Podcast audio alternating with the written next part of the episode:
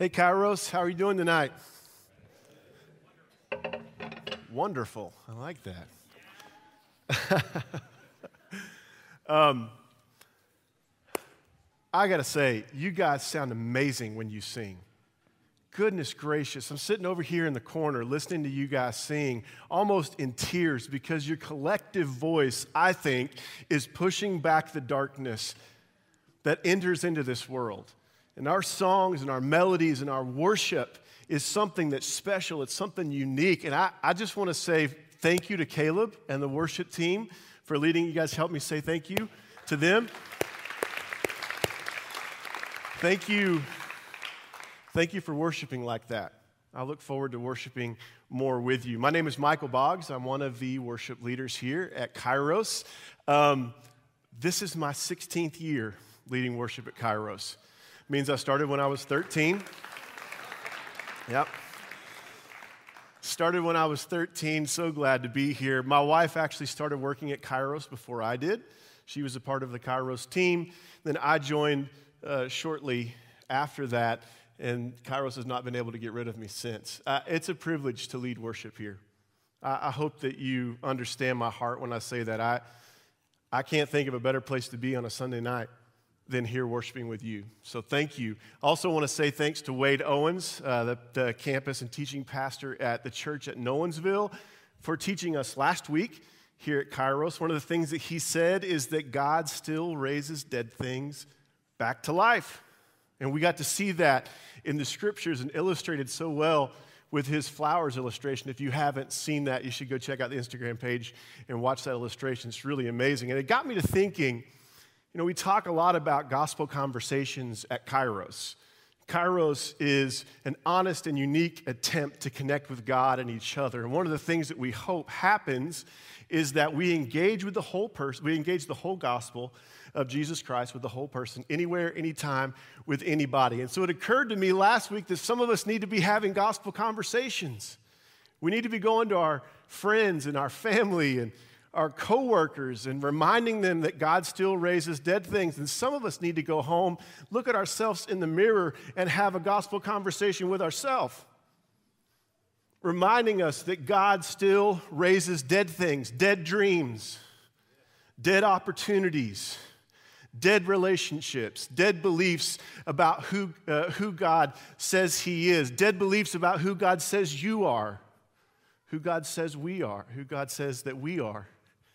God still raises dead things back to life. And that's where I want to pick up this week in our text.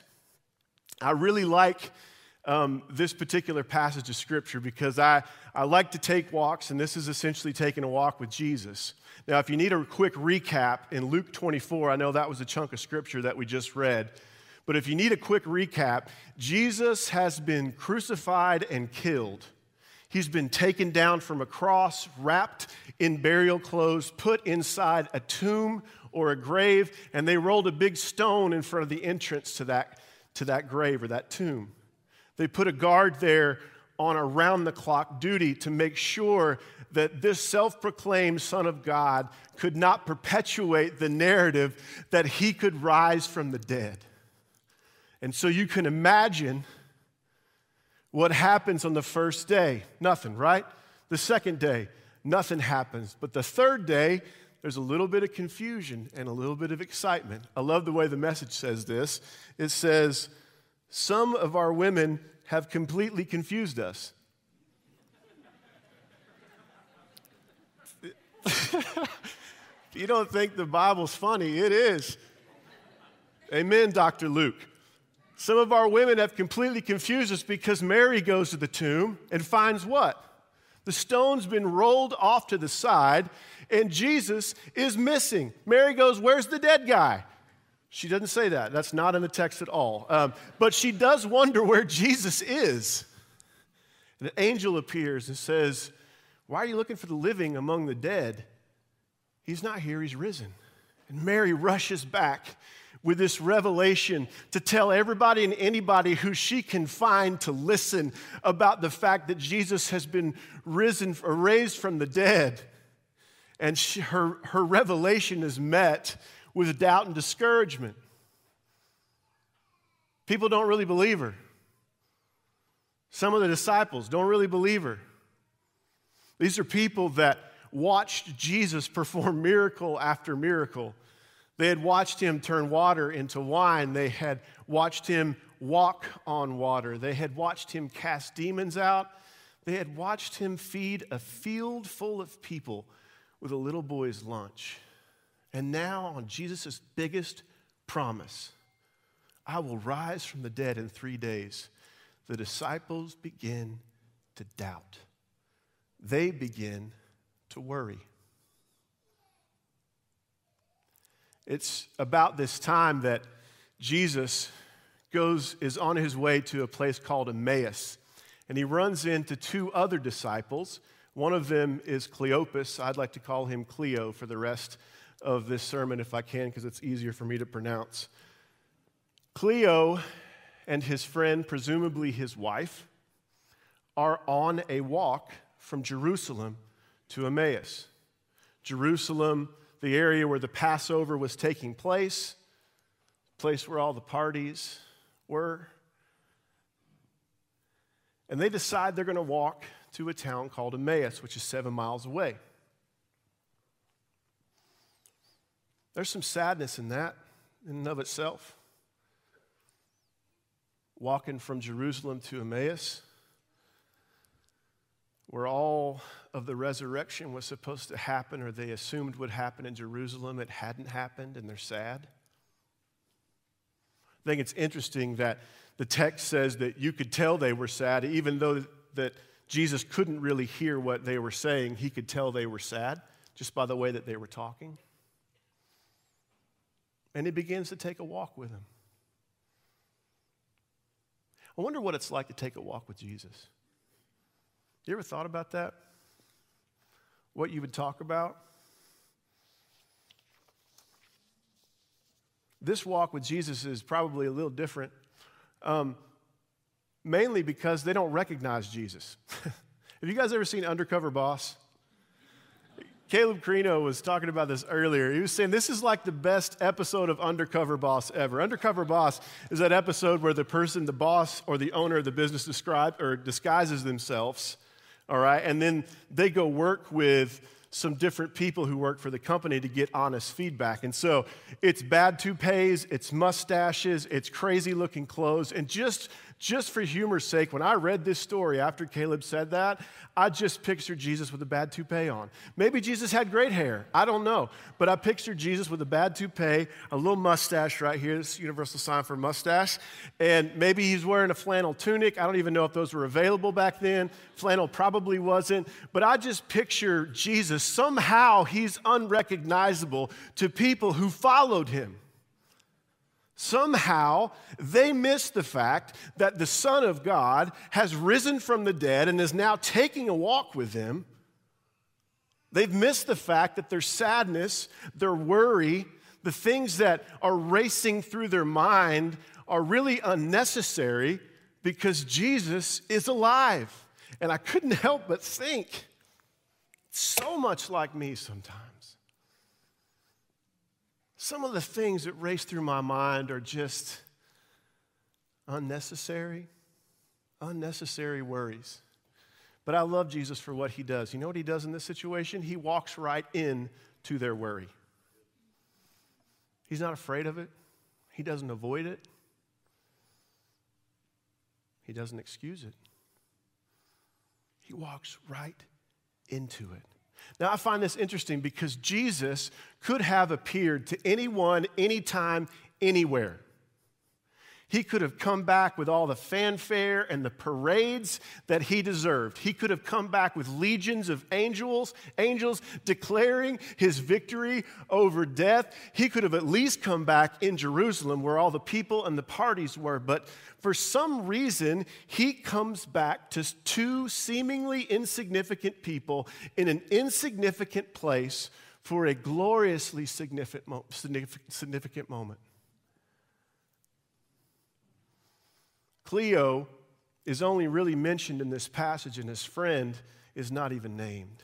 That's, in terms of the Bible, how insignificantly the Bible has treated those two individuals, but they weren't insignificant, were they? Jesus walks right into their worry. If he walked into their worry, don't you think he'd walk into ours too?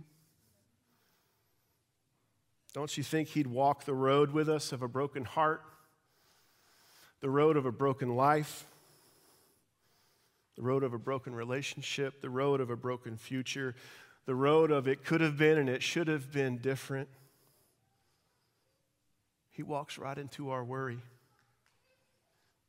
The worries you feel right now, the worries you're dealing with right now, he walks right into it. He doesn't just walk into it either. He walks with it. He walks with their worries. It's a 7-mile journey from Jerusalem to Emmaus. Now, some of you can probably run that in less than an hour, 7 miles maybe. But for the rest of us, and probably for these disciples, that's a 4 to 5 hour journey, walking that many miles.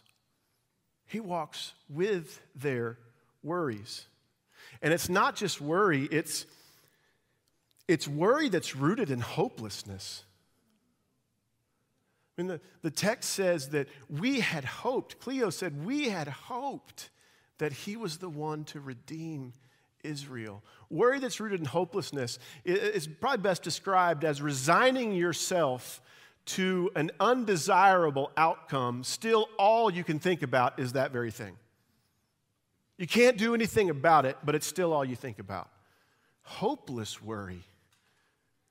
Anybody here ever had a we had hoped moment, an I had hoped moment? I'd hoped to get into this school. I had hoped to be married by now. I'd hoped that I'd be dating someone by now. I'd hoped my mom and dad would stay together when they got back together.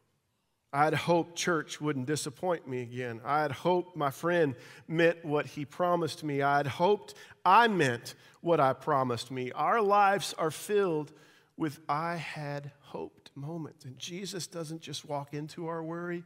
He begins to walk with our worry, even worry that's rooted in hopelessness. He doesn't abandon you in it.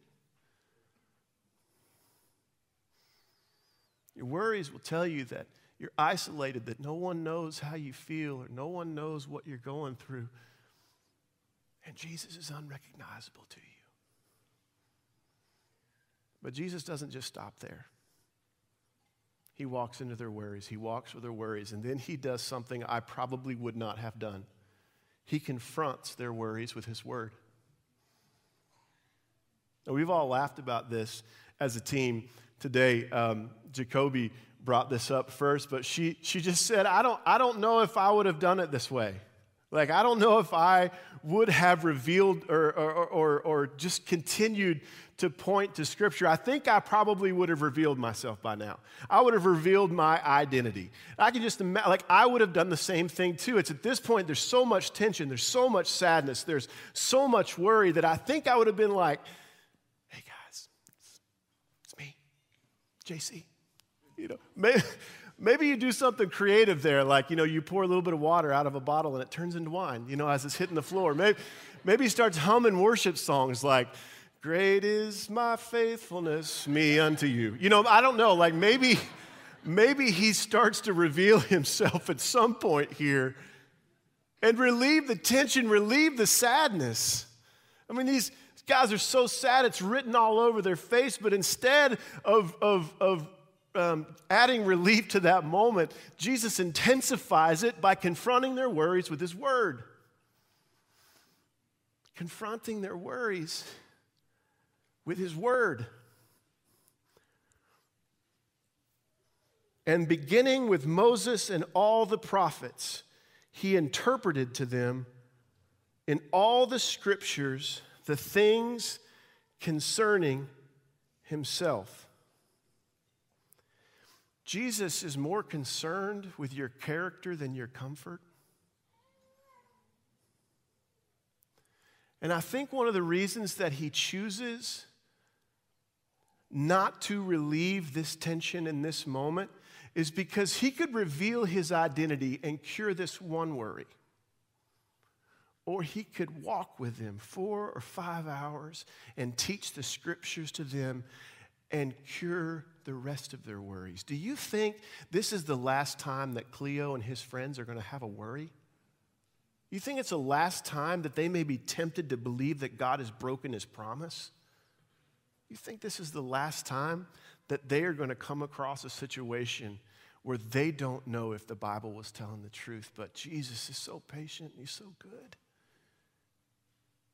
He walks into their worry, he walks with them in their worry, and then he lovingly confronts their worry with his word.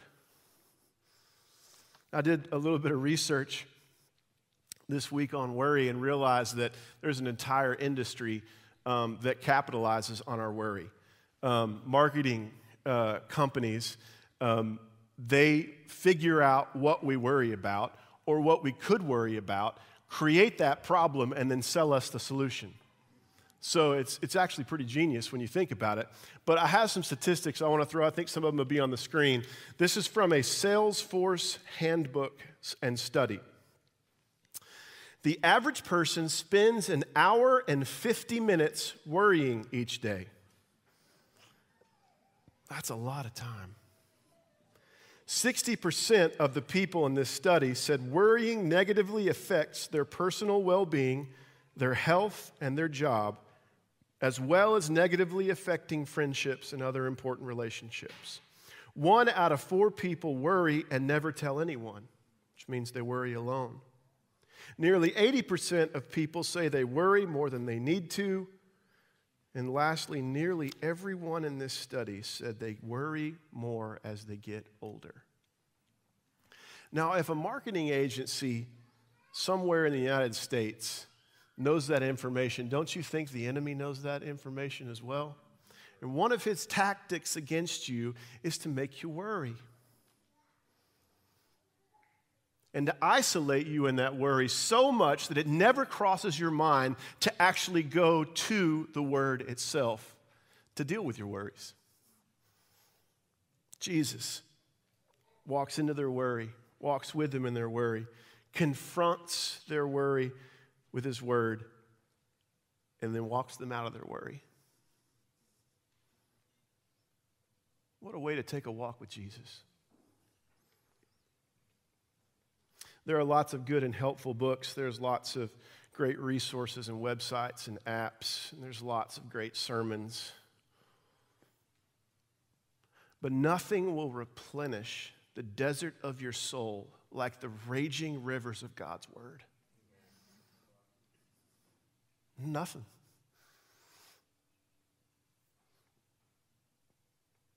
You know, some of us in here, I think it might be helpful tonight if we just went home and read the word a little bit. See if Jesus meets us in our worries. I wonder what it would look like tonight if we were to trust the word more than our worries.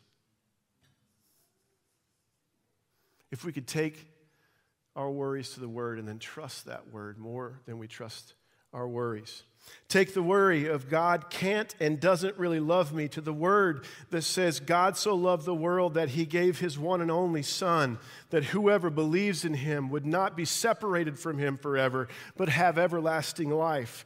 We take the worry of I can't do enough to earn God's love to the word that says God demonstrated his love for me and that while we were yet sinners, Christ died for me, which means before you ever had a chance to prove you were worthy, God said that you worry, that you were.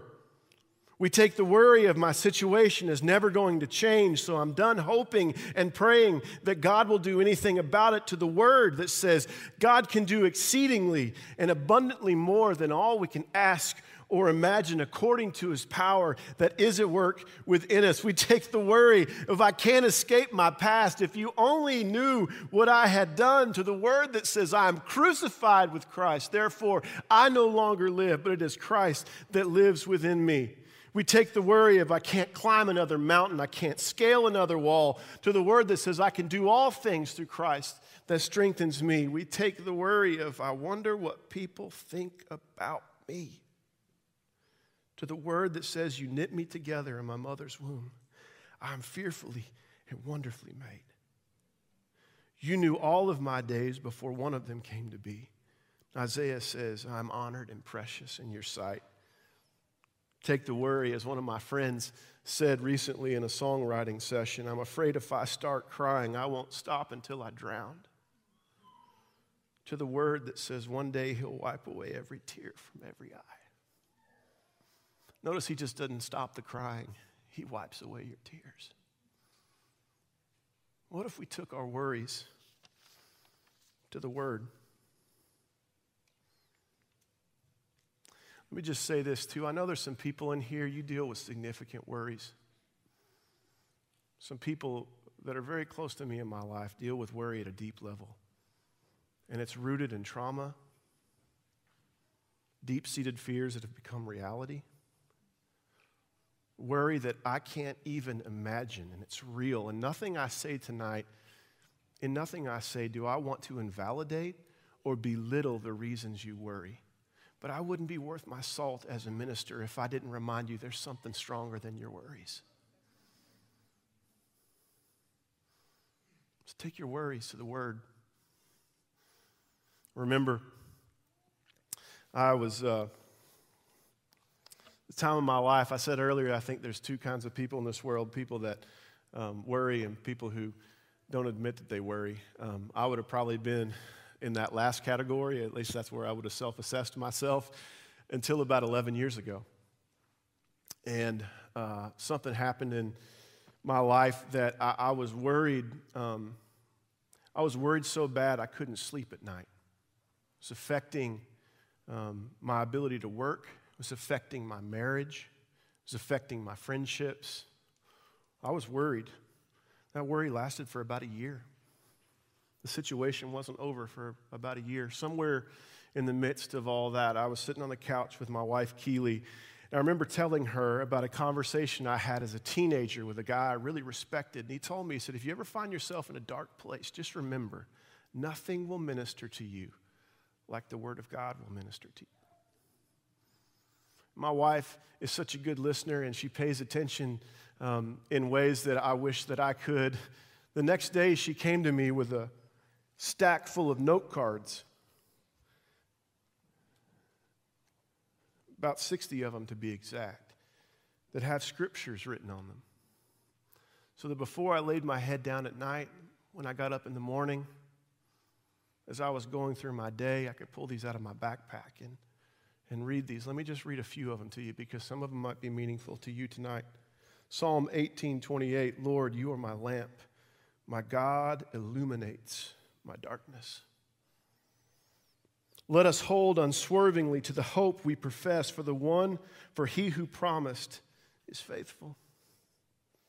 But you, Lord, don't be far away. My strength come quickly to help me. Psalm 22. I will both lie down and sleep in peace, for you alone, Lord, make me live in safety. Psalm 4:8. Therefore we may boldly say, the Lord is my helper, I will not be afraid. What can man do to me? Hebrews 13. And the last one I'll read. I could read all 60 tonight.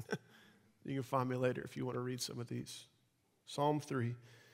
But you, Lord, are a shield around me, my glory, and the one who lifts my head. I don't know what your specific worry is tonight, but I know that you have some. I know this room is probably filled with worry. Worries that are deep. They're not trivial. They're not things you explain away. So I'm not even asking you tonight not to worry. I'm saying drag your worries kicking and screaming to submit to the Word of God. I want your worries to be worried about the Word of God tonight. I don't know what you're worried about, but I encourage you to take your worries to the Word. Let's pray together.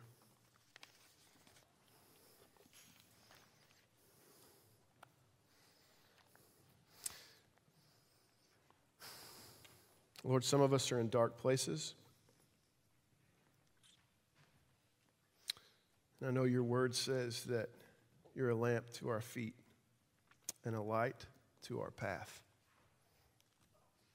So light the way, Jesus.